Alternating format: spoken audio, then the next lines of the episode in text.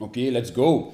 Welkom bij de allereerste aflevering van Kuitzuurtje. Yay, applaus. Dat was ik, hè. Eh, eh, voor, ik heb dus online gezien dat als je een podcast start, dat je met je eerste aflevering best een soort van inleiding geeft over wat dat alles gaat gaan ehm, en wie dat jij bent. Dus met andere woorden, ik ben Maximiliaan Verheijen. Goedemiddag, morgen, avond. Ik weet niet wanneer dat je aan het luisteren bent.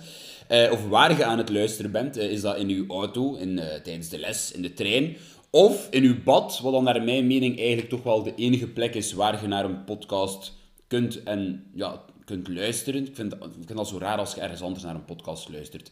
Maar los daarvan, ehm, ik ben Maximiliaan Verheijen. Op dit moment ben ik 26 jaar eh, en ben ik een parttime leerkracht Engels. Ik ben een parttime influencer. Ehm, ik haat dat woord echt met passie. Eh, en ja, ik, ik doe eigenlijk vooral wat debiel online. Dus ik dacht, waarom doe ik nu ook niet debiel op een nieuw platform? Zijn de podcasts. Dus nu ben ik volledig debiel. Nice. Oké, eh, wat kunnen jullie verwachten van Kletsuurtje?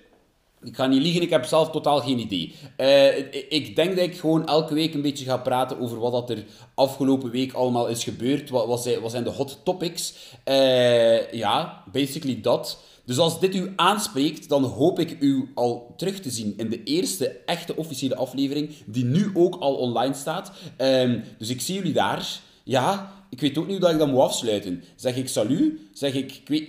Da dag! Wat, dat was cringe.